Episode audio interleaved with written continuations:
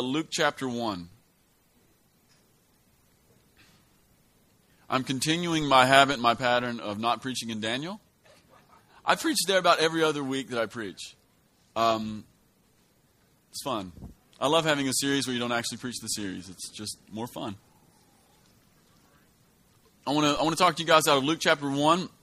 We're going to look at some verses that typically get pegged as Christmas verses, but they're really not Christmas verses at all. They're all year-round verses. Let's read this together. Luke chapter 1, 26 through 38.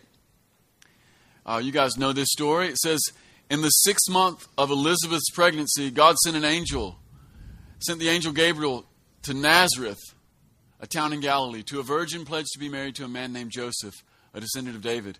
The virgin's name was Mary. And the angel went to her and said, 'Greetings, you who are highly favored. The Lord is with you.' Mary was greatly troubled at his words and wondered what kind of greeting this might be. But the angel said to her, 'Do not be afraid, Mary. You have found favor with God. You will conceive and give birth to a son, and you are to call him Jesus. And he will be great and will be called the Son of the Most High. The Lord God will give him the throne of his father David, and he will reign over Jacob's descendants forever. His kingdom will never end.' 'How will this be?' Mary asked the angel, 'since I'm a virgin.' And the angel answered, 'The Holy Spirit will come on you, and the power of the Most High will overshadow you. So the Holy One born to you will be called the Son of God. Even Elizabeth, your relative, is going to have a child in her old age. And she who was said to be unable to conceive is in her 6th month. For no word from God will ever fail.'" Amen? Amen. So let's just pray for a second. Is that okay? Yeah, let's pray. Father, thanks for your presence this morning. You guys can come on in, have a seat. It's totally cool. Father, thanks for your presence this morning. Father, thanks for being near us. Thanks for gathering around us anytime that we come into this room, or even anytime we just hang out together for lunch.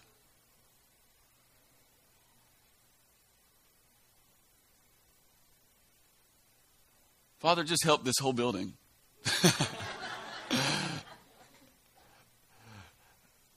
Father, we ask that your word would come out this morning and it would find a place in our own heart. Father, would you give us grace to receive you as good soil this morning? Amen. Amen. Well, I guess I'm preaching a Christmas passage in August this morning, because one of the things I really felt like I wanted to share with you guys this morning was something very simple, especially for the next season here at the Vineyard. It's something we've been talking a little bit about for the last few weeks, and it's this idea. It's one of the things that I feel like the Lord is saying to our church right now, and it is this. It's that God doesn't need any more experts. He actually doesn't need any experts. God doesn't need people that have it all together. That's actually good news this morning. God doesn't need people who have it all together. God doesn't need people who have 3 or 4 advanced degrees. God doesn't need people who have their checkbooks perfectly balanced with 3 backups stored in the cloud. Like, you can say amen. It's totally cool. Like, he doesn't need that. He doesn't need people who are so meticulously organized with coupons that they can feed their entire family, cousins and all, for 46 cents.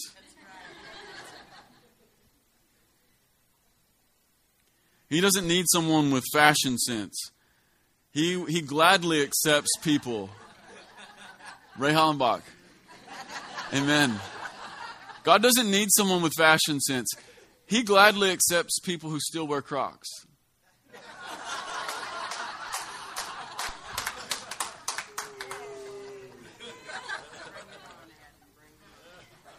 He gladly accepts people who still wear Crocs. He even accepts those strange guys who wear the T-shirts with the wolf howling at the moon that has an eagle in it with a dream catcher hanging off the beak of the eagle. He gladly accepts those.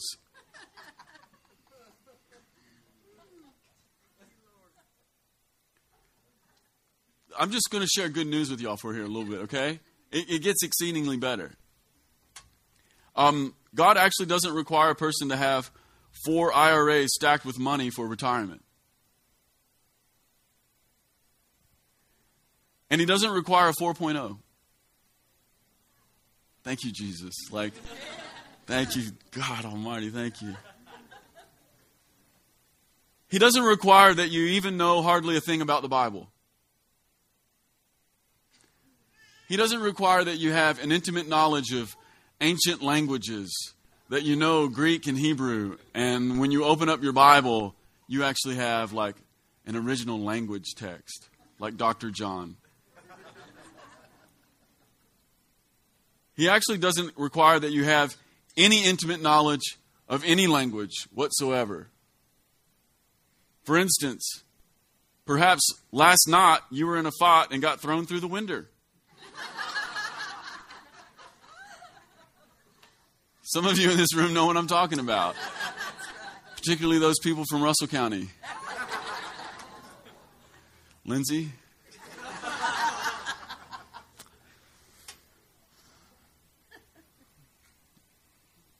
If that's the way you speak, the good news is this morning you still qualify. By the way, something does happen when you get to Russell County. This is not a joke. Like, there's some of this running around in Taylor County, but when you get to Russell County, it's not fought, rot, winder, battery. I mean, things change. And you still qualify. God isn't looking for people with perfectly manicured lawns. People who have trained their pets not to crap in their neighbor's yard.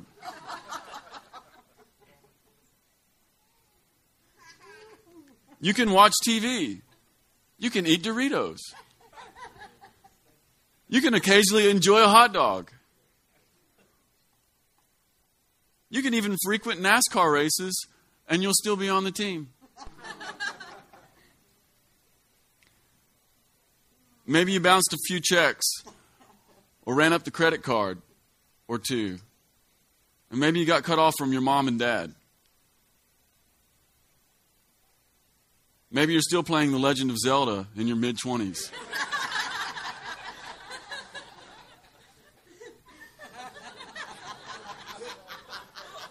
Sam?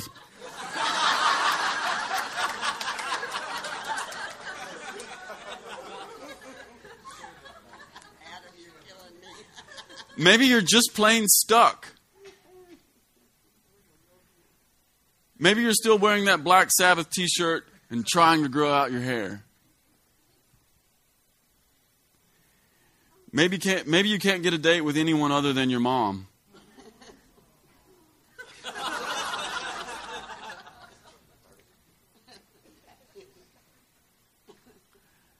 Maybe you think the point of life is to retire and spend the rest of your days out on the lake or the golf course. Kill me now. Maybe you've totally missed it and you'll never be able to retire. Like, you just know you're going to work till the day you die. Maybe you've tried 3 times, like really, really hard, and every single time it's ended in divorce. Maybe your kids don't like you. And neither do your parents. That's some people in here. Like, you're an alien in your own family. And maybe things have gone just absolutely terribly. And perhaps you find yourself this morning at a spot where you're not an expert at anything. There's really good news. There's a spot on Jesus' team for you. Like, he's actually not looking for experts at all. The reason I want to make such a big deal about that this morning is very simple. It's really because we live in a world that values experts. You value experts. I value experts. And I'm not saying that experts are a bad thing. You know, when I get on the plane, I want the guy who's sitting in the cockpit to be an expert. I want him to be somebody who hasn't just flown in the simulator. I want him to be somebody who's actually flown the plane. And not only that, but I want him to be the guy who's flown through a storm or two, you know? I don't want the first time we go over Kansas and we hit through a tornado. I don't want that to be his first time when I'm in the plane, right? I want him to be an expert. And when I get really, really sick, like beyond normal sick, like with a fever that won't go away, and I go to the doctor, I want the doctor to be an expert. Like when they go and they put a knife on the tumor, I want the guy who's putting the knife on the tumor to be an expert. I don't want it to be the first tumor that he's ever seen. When I go to the doctor, I want them to be a little bit bored with the condition I have because they've seen it so many times, right? Like, I don't want the doctor to pull out her iPhone and start taking pictures of me so that she can send it to her other doctor friends. I don't want the doctor to do this. You know, I think we can do a case study. Like, I actually don't want that. I want them to be bored with what I have. And when I get letters from the IRS, I want an expert. When I get a letter from the IRS, I want someone who's going to write intimidating letters back to them. Because they're dirty, rotten cheats who are trying to take my money, right?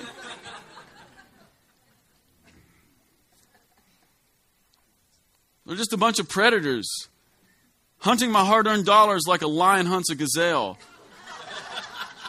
See, when that happens, you want a lion hunter. You want someone who's not afraid of them. You want intimidating letters back to the IRS. That's some people in here. You don't have to raise your hand. See, the truth is everybody in here wants an expert. When we're in trouble, we want an expert. We want somebody who knows the ropes. Not only that, but we all want to be experts. And the reason we want to be experts is because we all want to get paid. Show me my money. Right? Everybody in here wants to be an expert because at the end of the day, you want to get paid. Anybody who's ever fried French fries at 1 a.m. on a Saturday night knows in that bleak moment that you would die to be an expert. Like, anything is better than frying French fries at 1 a.m. in fast food. You realize, you know what? My lack of expertise is not paying off. This is not just affecting my checkbook. It's affecting my future prospects with females. It's affecting my future prospects with everything. What am I doing? Why am I the guy here at 1 a.m., right? Maybe you never did that. Like, it's so bad you would be even willing to give up your Xbox if you thought you could get out from behind that fryer.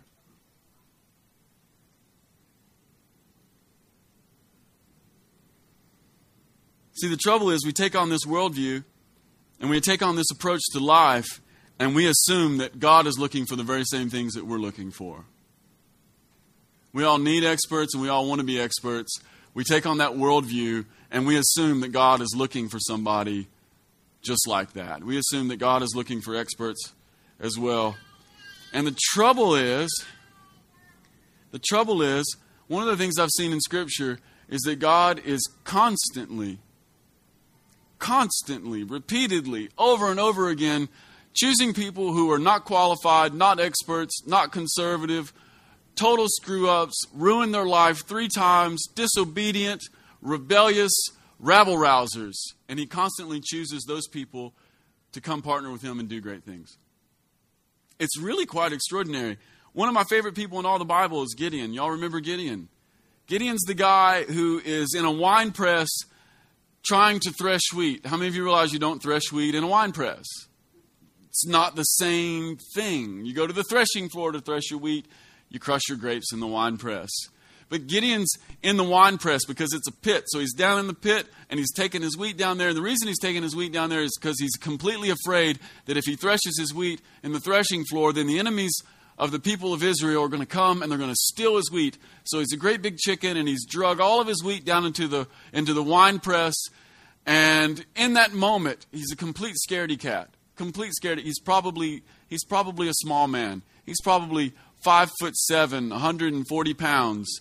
He's probably really afraid. He's probably one of those guys who's just really timid. And he's got all of his wheat down in the wine press because he's so afraid that someone's going to come and take it away from him. And then he'll have nothing to eat, no bread, no nothing. And there the angel of the Lord shows up to him and says, "Gideon, you've got the Lord's favor. You're a mighty warrior." And Gideon's looking around like, "Who? Is there someone else in here besides me?" The Lord looks at him and says, "You're a mighty warrior."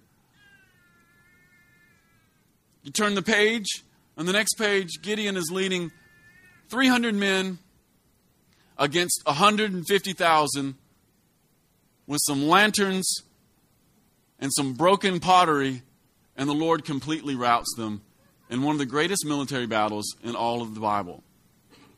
God is constantly choosing not experts to do fantastic things. Noah, for instance. Noah's a crazy one because we just don't see much about Noah, but the stuff that God asked Noah to do is pretty extraordinary. God comes to Noah and says, hey, Noah, this is what I'd like you to do. I'd like you to build a boat. A really big boat. And from what we can gather, Noah had never built anything in his entire life. Like, you understand, Noah had never built a boat. You understand, Noah had never even been in the Navy. He had never sailed. He had never been on a boat. And God asked him to build something that he's never been on, perhaps never seen, and never done. He says, I'd like you to build a boat. Noah's never built anything. He's not an engineer. He's never been to MIT. Didn't go to any of the right schools. Never apprenticed with anyone. Had none of the right education. Had none of the experience. And God says, I'd like you to build a boat. And by the way, we're going to save the whole world through the boat. God is constantly using not the experts to do extraordinary things. And then he comes to David, probably one of my very favorite people in all the scriptures. And when he was just 15 or 16, he sends the prophet Samuel to David's house. And the prophet says, well, bring me all the sons. And one by one, he starts with the oldest. No, not him, not him, not him. Finally, there has to be someone else.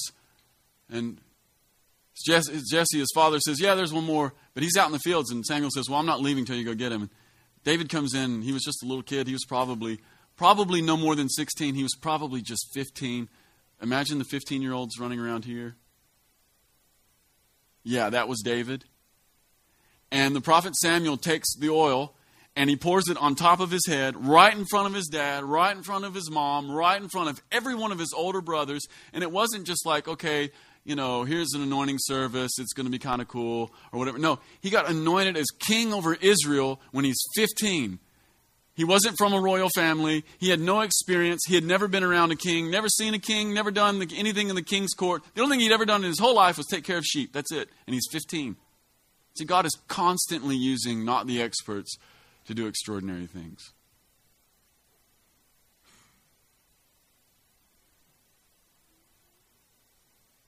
Now I want to look at our passage this morning. It's one of the things I love about the story of Jesus coming into the world, which is one of God's biggest moves in the whole Bible, is that God does it through a young woman who's not an expert. I want you to look at verse 26. It says that in the 6th month, God sent the angel Gabriel to Nazareth. And this is our first hint that God is going to do something in an unusual, unorthodox way. He sends the angel Gabriel, one of the 3 archangels, Gabriel, to Nazareth. And Nazareth had a reputation for being a no-name, rough and tough town full of liars and cheats that was extremely small and insignificant. That was Nazareth. It's actually a lot like Campbellsville. It actually encourages me a great deal that the Lord would do something so phenomenal in a rough and tough, no-name small town on the edge of civilization, full of liars and cheats. Because it actually means that He could do something here. I get very encouraged. See, here's the deal: if it were anybody else, we would have gone to Jerusalem first. Anyone else who wanted to do a big move would have gone to Jerusalem. God's like, no, I'll go to Nazareth. See, if you're going to do something great in America, you start in New York City, or if not New York City, maybe Chicago or Washington D.C., or if you're more of a left coast person, then you go to L.A. But God's like, you know what? I don't want to do anything in New York City. I don't want to do anything in L.A. or Chicago or Washington D.C. I'd really like to start in a really know-nothing town like Campbellsville. I get really encouraged by that. It's one of the things that the Lord's told me about our town a couple times. He's told me a couple times, he said that, Adam, hey, Campbellsville has a Nazareth anointing. And that the surprise of God is going to come out of this town. Some of you might be thinking about Campbellsville. Oh, it's not so bad here. I kind of like it. That's just because you've never been anywhere else. No, I actually like this town a great deal as well. I wouldn't go anywhere else in the world. But one of the things that happens is when you go out and you travel a little bit, you realize that the degree to which our community is actually oppressed, is actually impoverished, and is actually not experiencing the blessing that's a lot of other places. And that's just being real blunt and honest with you. And you need to go travel a little bit and see what's happening in other places to realize the degree to which we are vacant in some areas. But one of the cool things is that God has promised to do amazing things right here. If he would choose Nazareth, he would also choose Campbellsville. And in verse 27, it says that a virgin was pledged to be married to a man named Joseph. What really was going on here is that Mary was betrothed. There was 3 steps to getting married. Back in the day, the first step was you got engaged, and then you got betrothed. And betrothed was like more engaged than just engaged. It was like super engaged. It was so engaged that if you decided that you didn't want to be betrothed and you didn't want to marry that person anymore, you actually had to get a divorce. So it was basically like you're married, but you're just not living together. And then after you're betrothed, sometime in the course of a year, the bridegroom would come unexpectedly to your house with his whole family and marry you, which is, isn't that a great picture? Wouldn't that be so much more exciting? Like if you got betrothed and then sometime during the year, like the groom and his whole family is going to come with a giant party to your house, and you just don't really know when what day that is.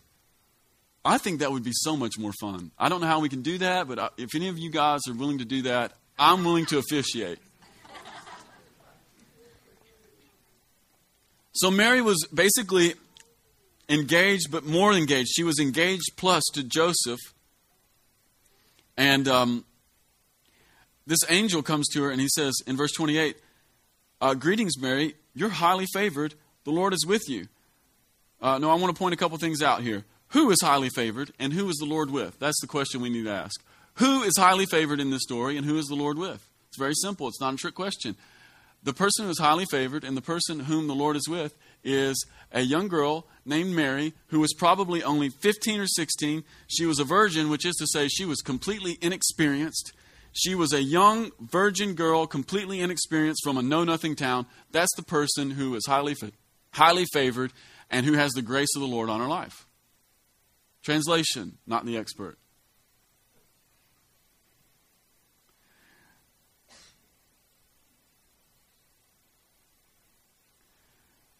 In verse 29 through 33, I think it's some of the most hysterical verses in the whole Bible, by the way.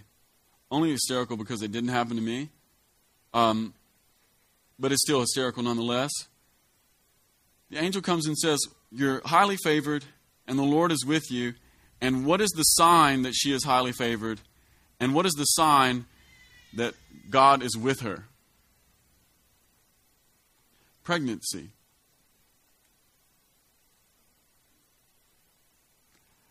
Awesome. You're 15. You're a virgin. You're completely inexperienced. You've never even gone on a proper date with your husband. You're still living with your mom and dad. And one of the 3 most powerful angels in heaven comes to you and says, "Greetings, highly favored. God is with you. You're going to get pregnant."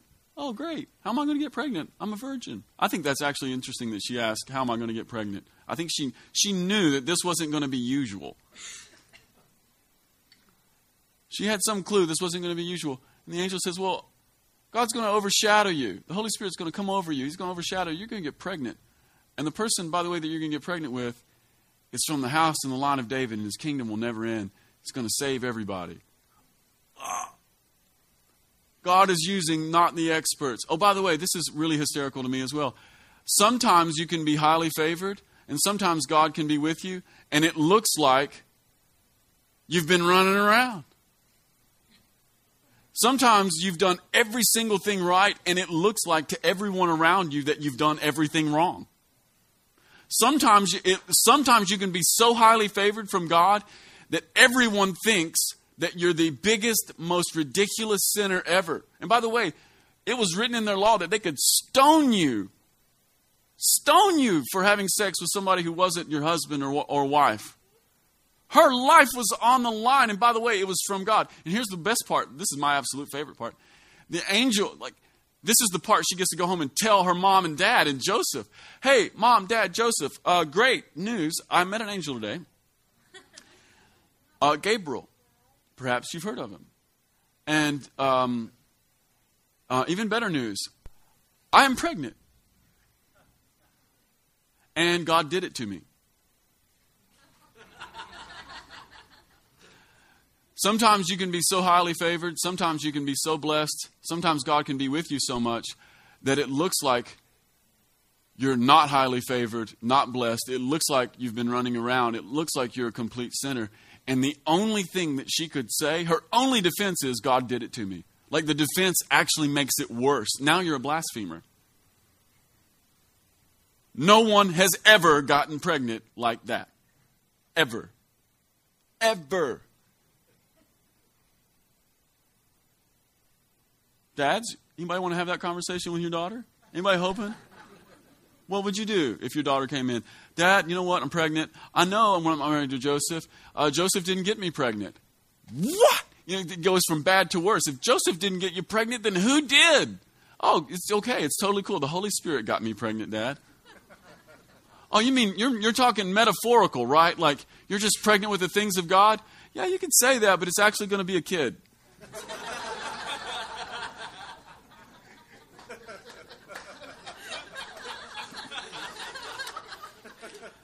See, we need to explore this a little bit. Like, it's more than black and white on the page. And her only defense is, God did it to me. Come on. Highly favored. How many of y'all would like to be that highly favored?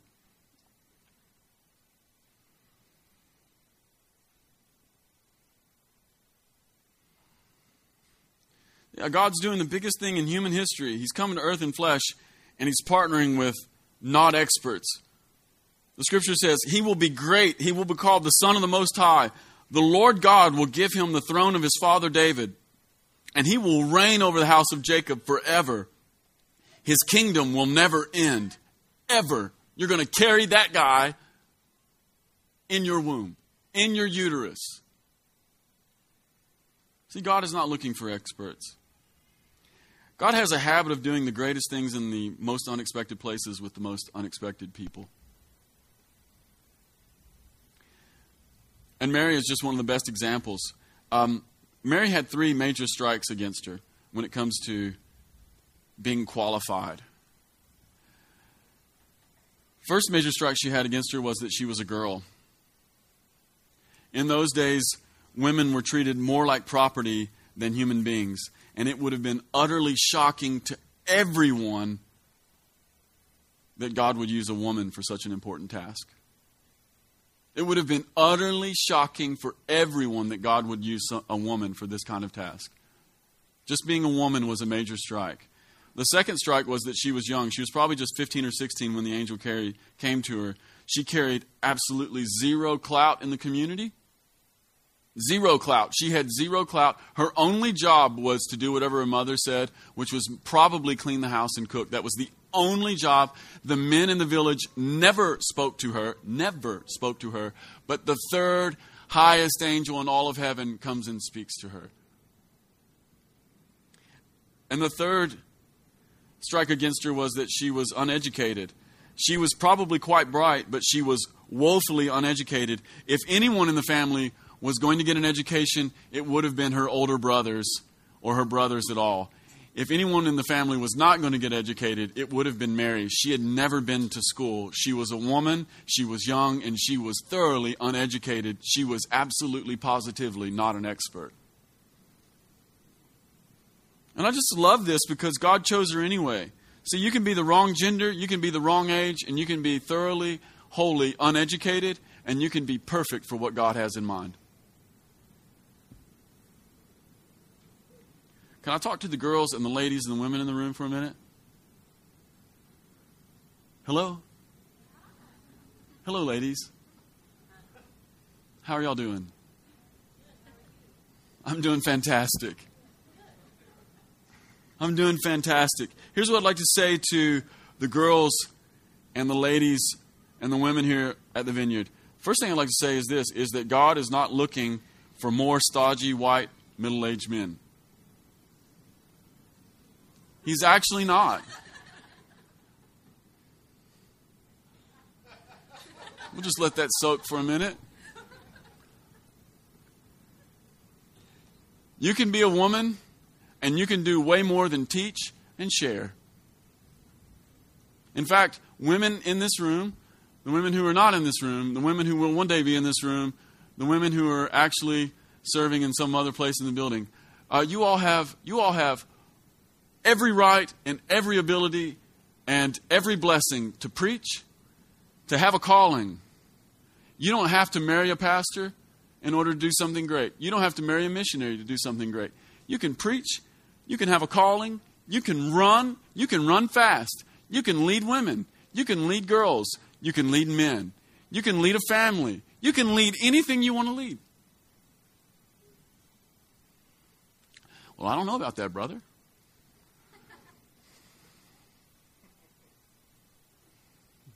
I do know about it. God chooses not expert girls, 15-year-old girls, to carry the Son of God forever. And forever she'll be blessed for that. Forever. There are some things that only women can do in the kingdom of God. Like Jesus could not have been born from a man. We all recognize that. What's the story? The story that God is trying to say is there are certain things that only a woman can do. There is a certain message that only a woman can bring. There is a certain message. There is a certain thing in God that only a woman can bring. And if the church benches half of its team, we will never win. See, the church has benched half of its team strictly on gender. Boom! We want to say right now, you don't have to be the right gender here at the Vineyard to be called to lead, to preach, to run, to cast vision, to inspire.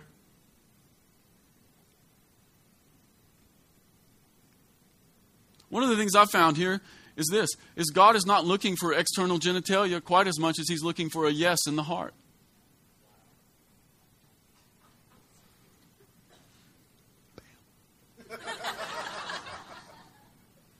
Yeah, God is looking for the yes in the heart. The second thing I'd like to say here as well is that you don't have to be older and you don't have to be experienced. You don't have to have gray hair. You don't have to be, you don't have to have gray hair to be a spiritual father or mother.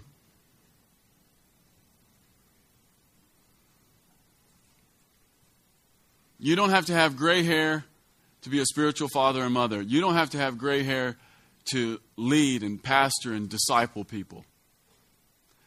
You can be really young and disciple people. There are 15-year-old kids that are better disciplers than people who have walked with Jesus for 35 years, simply because they have the yes in the heart. God doesn't require an advanced degree, and the prereqs aren't school or that. It's not even going to this conference or that conference. You just have to be willing.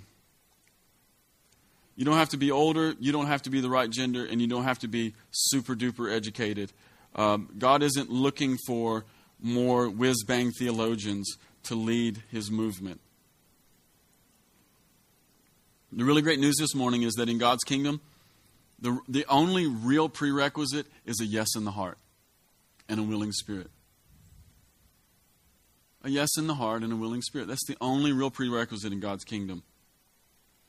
When Evan Roberts was 25, I loved the story of Evan Roberts. You guys familiar with Evan Roberts? Evan Roberts was the young Welsh man who basically led the Welsh revival. And Evan Roberts was between 24 and 25 when, in 1904, by himself, he traveled Wales and he led over 100,000 people to Jesus in 10 months. So you don't have to have any gray hair to be powerfully used by God. You don't have to be the right gender. You don't have to be the right age. You don't have to be the right education. Then a few years later, William Seymour. William Seymour was an African-American man at the turn of the century.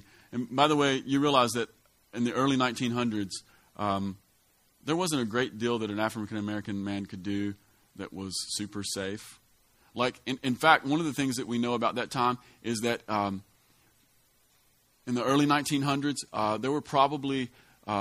it was probably more dangerous for a black man than it even was during certain periods of slavery. There was such a reaction against the African American community, and in around 1906, William Seymour, who was woefully uneducated, tried to get some education, and when he went to get some training, the teacher wouldn't even the Jesus preacher the theologian wouldn't even let him come in his classroom, made him sit outside the classroom, but did let him open the window, and he could hear the teaching outside while all the white guys were inside, and he had to listen through the window. And William Seymour goes to Los Angeles and accidentally starts the biggest revival in the 1900s, completely on accident in Los Angeles.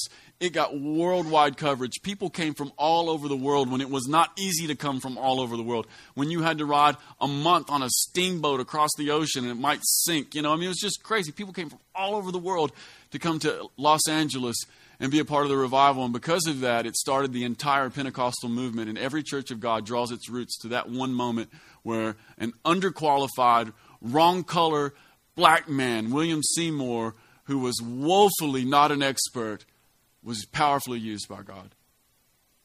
You know, God is always doing great things with people who are on the outs.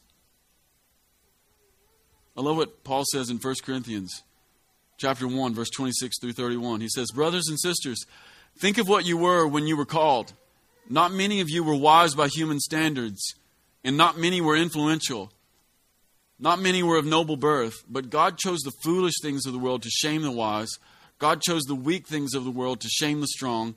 God chose the lowly things of this world and the despised things and the things that are not to nullify the things that are, so that no one may boast before him. It is because of him that you are in Christ Jesus, who has become for us wisdom from God, that is our righteousness, holiness, and redemption. Therefore, as it is written, let the one who boasts boast in the Lord." Amen. God is not looking for experts. He's looking for the willing. He's looking for people who have yes in their hearts. People like the prophet Isaiah, who says, "Here I am, you can send me." That's all he's looking for. People who are saying, "You know what, God, I don't know anything. I've basically ruined the better portion of my life. But here I am. If you're willing to send me, just go ahead and send me." You see, Mary said yes, and she carried the Lord Jesus. And as a result, every person who says yes gets to carry the Lord Jesus. It's so prophetic. Mary says yes, and she carried the Lord Jesus. And because of her obedience, every other person who said yes in history gets to carry the Lord Jesus. Jesus makes a big point of it in John chapter 14. You're not just saying yes to some ethereal spirit who lives way out there. That Spirit of God comes and He lives on the inside of you. And now you carry Him around all the time. You could become pregnant with almost anything in God right now because He's already living inside of you. See, your yes just might change the course of history. And that's not hyperbole either. Your yes might cause someone to become pregnant by the Holy Spirit and give birth to the move of God. Like, you could be working at McDonald's right now. There might be somebody in this room working at McDonald's, frying French fries on Saturday night at 1 in the morning. And if you say yes, you could absolutely change the course of human history. You just might say yes in a way that gives birth to a move of God and changes an entire region. Everybody in your family, everybody they know, everybody who lives in Kentucky. It could absolutely happen. You don't have to go to school. You don't have to be the right person. You don't have to be anything. You can ruin your entire life and say yes to God in a moment. And that one yes can change everything for everybody you know.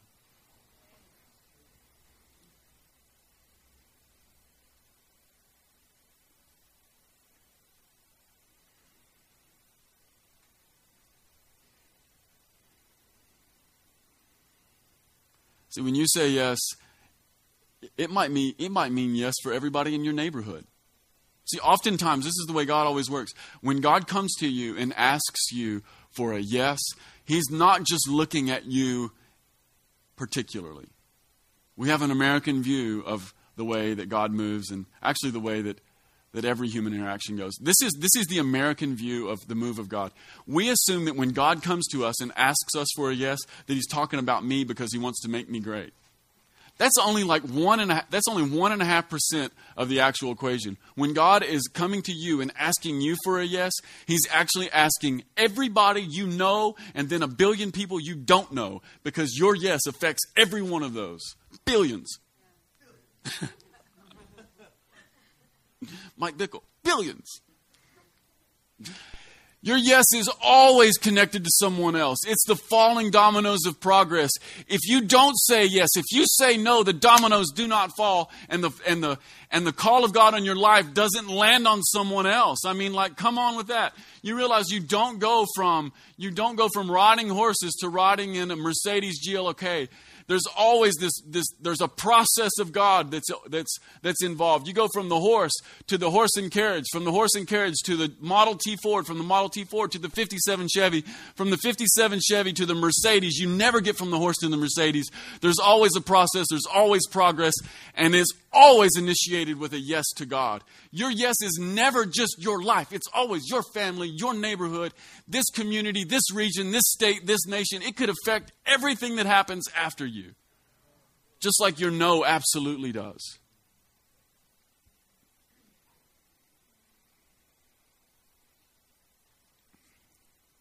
The reason I'm making such a big deal about this is because right now we need people with a yes in their heart.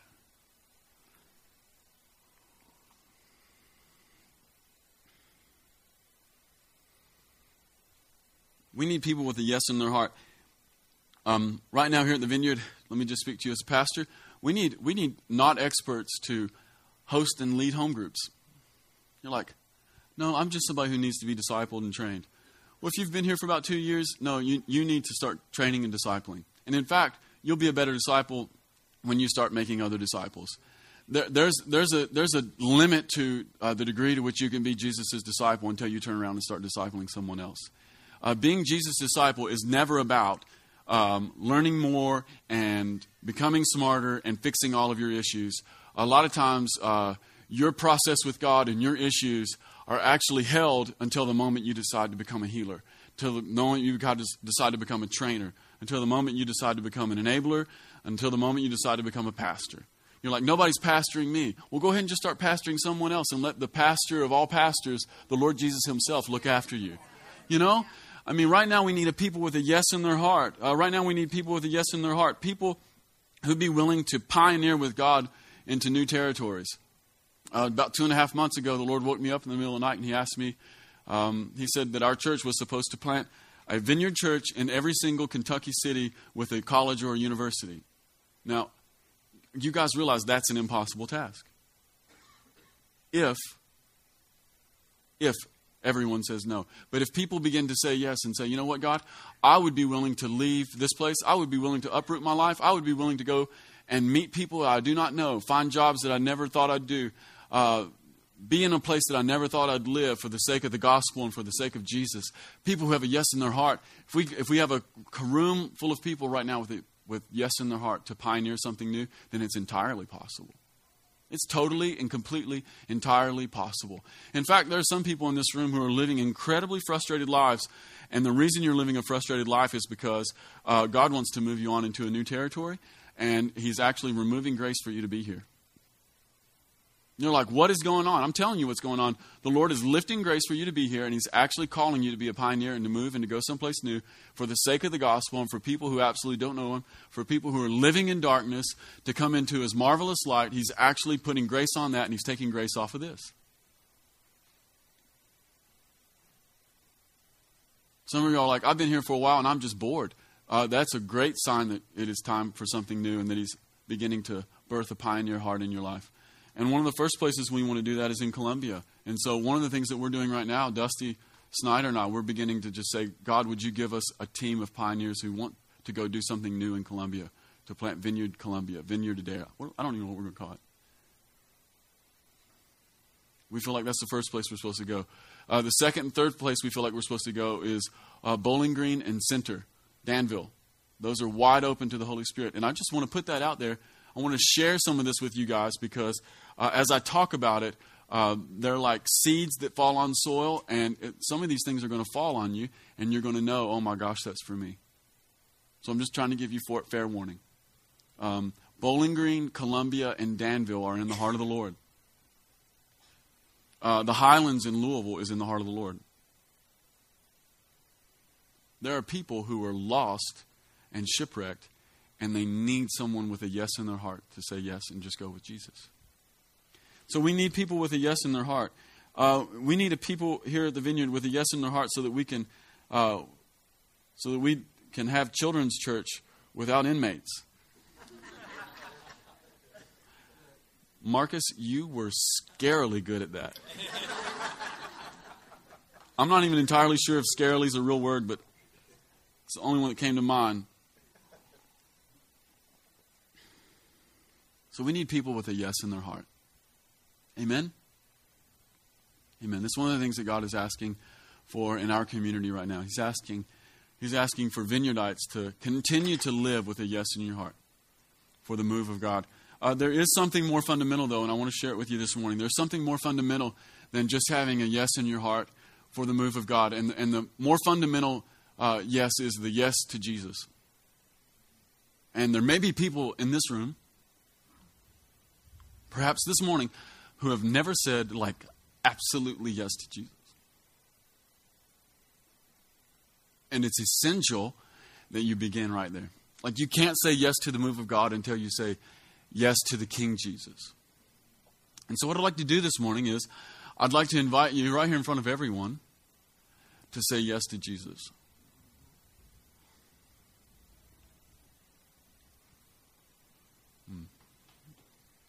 I don't know why I'm so emotional. Pastor Adam. Tender moments with Pastor Adam.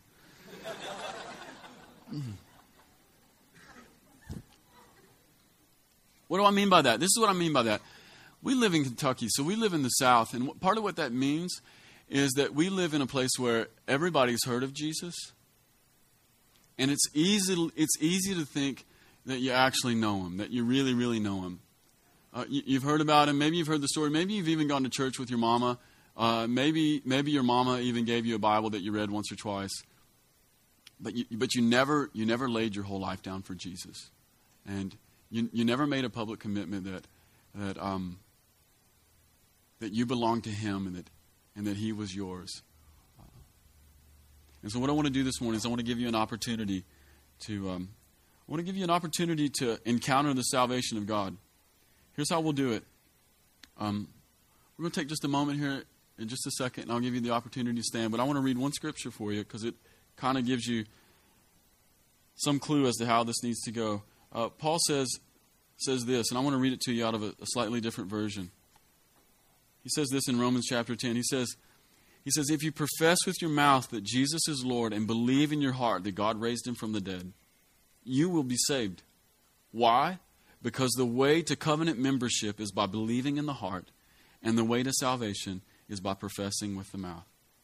So this morning, if you've never committed your whole life to Jesus, I'd ask you right now just to stand up.